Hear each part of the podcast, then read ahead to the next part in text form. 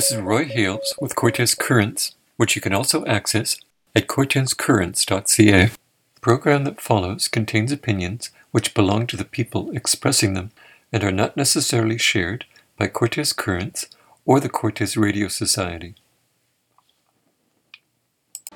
These are pink salmon in the Ahta River in the Broughton Archipelago, September 2022.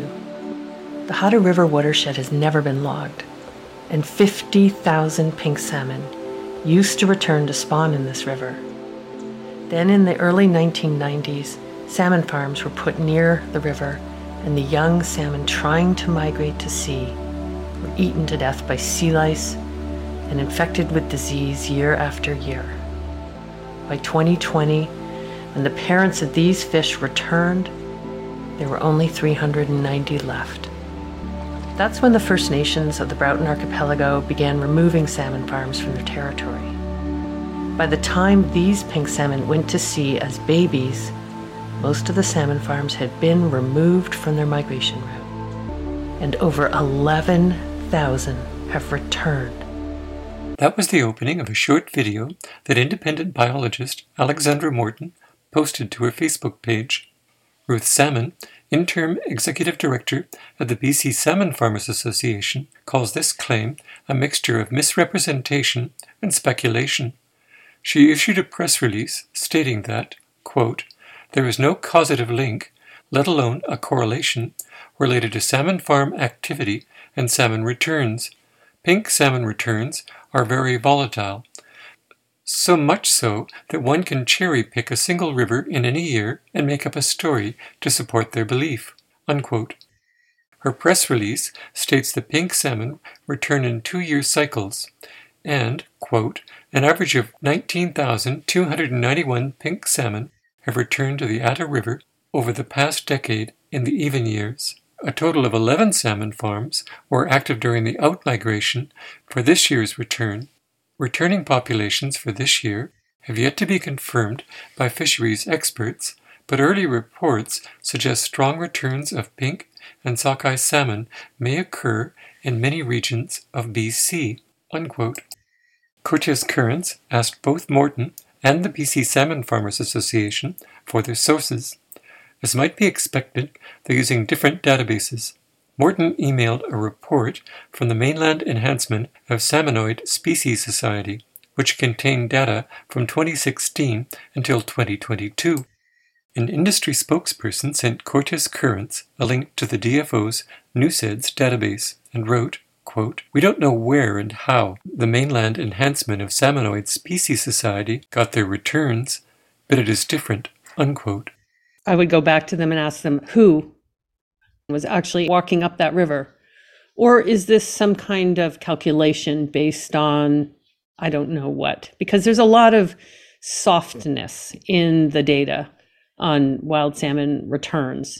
For example, you can walk the river and count a certain number. You can fly the river and find another number. And then there's calculations that are used to say, okay, we think we saw 30% of the river. And so they multiply, divide, and add, and they come up with another number. But these aren't fish that were actually seen. The Ahta is a very short river. When you're dealing with the mainland enhancement society, they're walking the entire portion that the salmon are in. Neither database supports the idea that 19,000 pink salmon returned every even year over the past decade. This assertion rests upon a report that 69,000 salmon returned in 2014, and without that number, the BC salmon farmer's average falls apart. While there tends to be higher returns in even years, this is not always true. The NUSEDS database does not have a figure for 2022 yet, and has not reported more than 6,000 pink salmon in the Ahta River since 2015. The last three years reported were all less than a thousand fish. The biggest returns during the decade in question were between 2012 and 2015.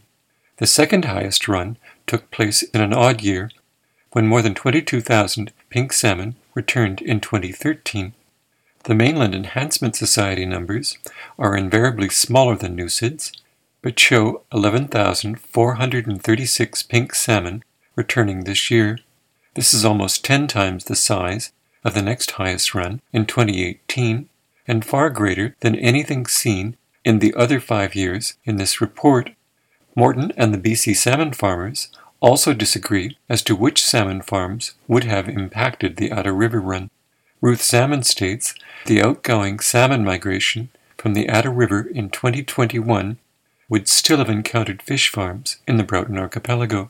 Morton points out that the Ahta River pink salmon runs were principally impacted by two farms that had been decommissioned by 2020. There were probably 11, maybe even more salmon farms operating on the coast of British Columbia when the juvenile salmon from the Ahta River went out to sea in March of 2021. What they're not saying is the two farms that were having the greatest impact on that specific river were gone. I'm talking about Mowi's farm, Glacier Falls, and Cermaq's farm called the Burdwoods. When the juvenile pink salmon come out of the Ahta River, they go west. They're tiny. I have followed them every single year since 2001 and there's masses of them, and they look like little tadpoles. They weigh approximately 0.3 of a gram. It varies. Some of them are 0.2, some of them are 0.5, but they're so small that some of them don't even have their bellies completely buttoned up, which means that the yolk sac that was nourishing them after they hatched hasn't completely disappeared from their bodies. They have no scales. And so they swim along the coast. It's incredible that they are able to make such progress at such small sizes. But we see them every year arrive at the site where Mowi was operating the Glacier Falls farm. There's a bay there. And so these little fish would collect there and rest, and we would watch them be infected with larval sea lice, first stage of sea lice.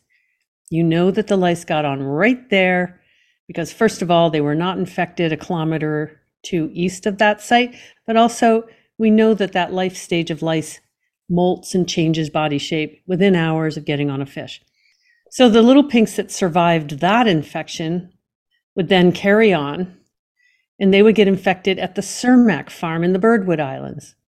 Now, the Burdwood Islands is this beautiful little group of islands with these tiny little shallow white shelled beaches. And the little salmon love those beaches because they're shallow, they're protected from the larger fish that would feed on them.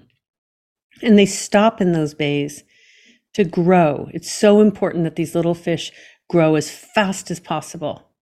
And they would get infected with the sea lice at the Burdwood farm. And so now they have two stages of lice the ones they got a little bit earlier at Mowi and the ones they got at Burdwood.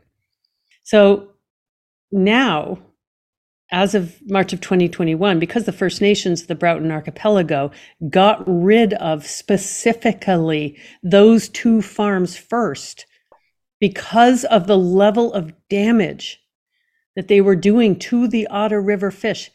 The fish farm companies know this. They were in discussions with the First Nations. They know why they were told to take these farms out first. And these farms are gone.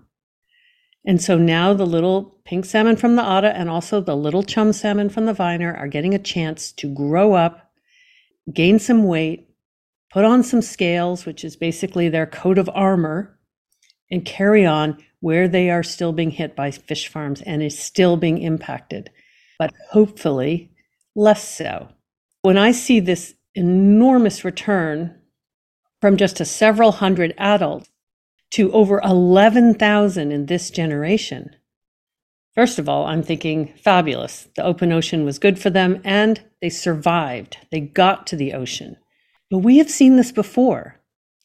So in was it 2003, the province of British Columbia enacted what they called the Pink Salmon Action Plan. And this was in response to research that I did in 2001 that saw a massive infection of fish in the Broughton Archipelago. I predicted a 98% collapse, and we got a 99% collapse, even as the rest of the coast did very, very well. I wrote a paper on this. And so the province of British Columbia either removed the farms on this migration route, including the Glacier Falls and the Burdwood Farm, or for a few farms, they said, okay, you can put fish in, but they have to be straight from the hatchery where they have no lice. That generation of pink salmon survived better than in the history of studying pink salmon.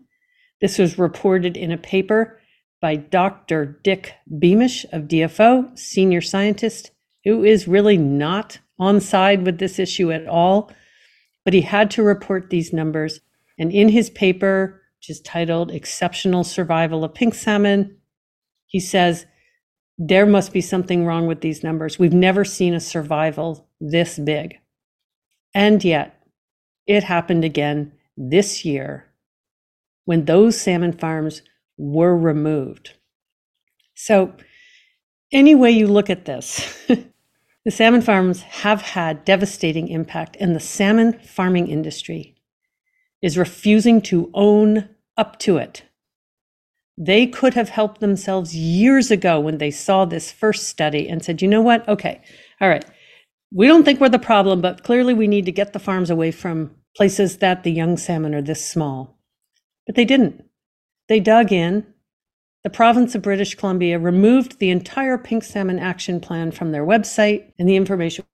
I have no sympathy for the salmon farming industry because they were given options time and time again to do the honest, to do the right thing, to be good corporate citizens. But they just pushed on with this aggressive, we want to do it this way, we want to be right here, we want our farms to get bigger. And it's no surprise that they've had an enormous, devastating impact on wild salmon on this coast. You've been listening to an interview with Alexandra Morton. The BC Salmon Farmers Association responded by email, and I've included some quotes from their press release on the Ahta River. I'm going to finish this episode by playing the remainder of Alexandra Morton's video about what she describes as the first generation of pink salmon to return since the Glacier Falls and Burdwood salmon farms were removed from their migration route. This generation grew from just 390 fish to 11,000. Completely wild, untouched by humans, strong, intelligent, abundant, generous, carefully choosing their mates to make the next generation even stronger. These salmon are talking to us. Let us be your teachers. Look at what we can do when you allow our babies to survive, when you respect us. We will feed the forests, the whales, the bears, you, and your children. My deepest thanks to the nations of the Broughton Archipelago. I am Alexandra Morton, independent scientist. This is Roy Hales with Cortes Currents. Goodbye.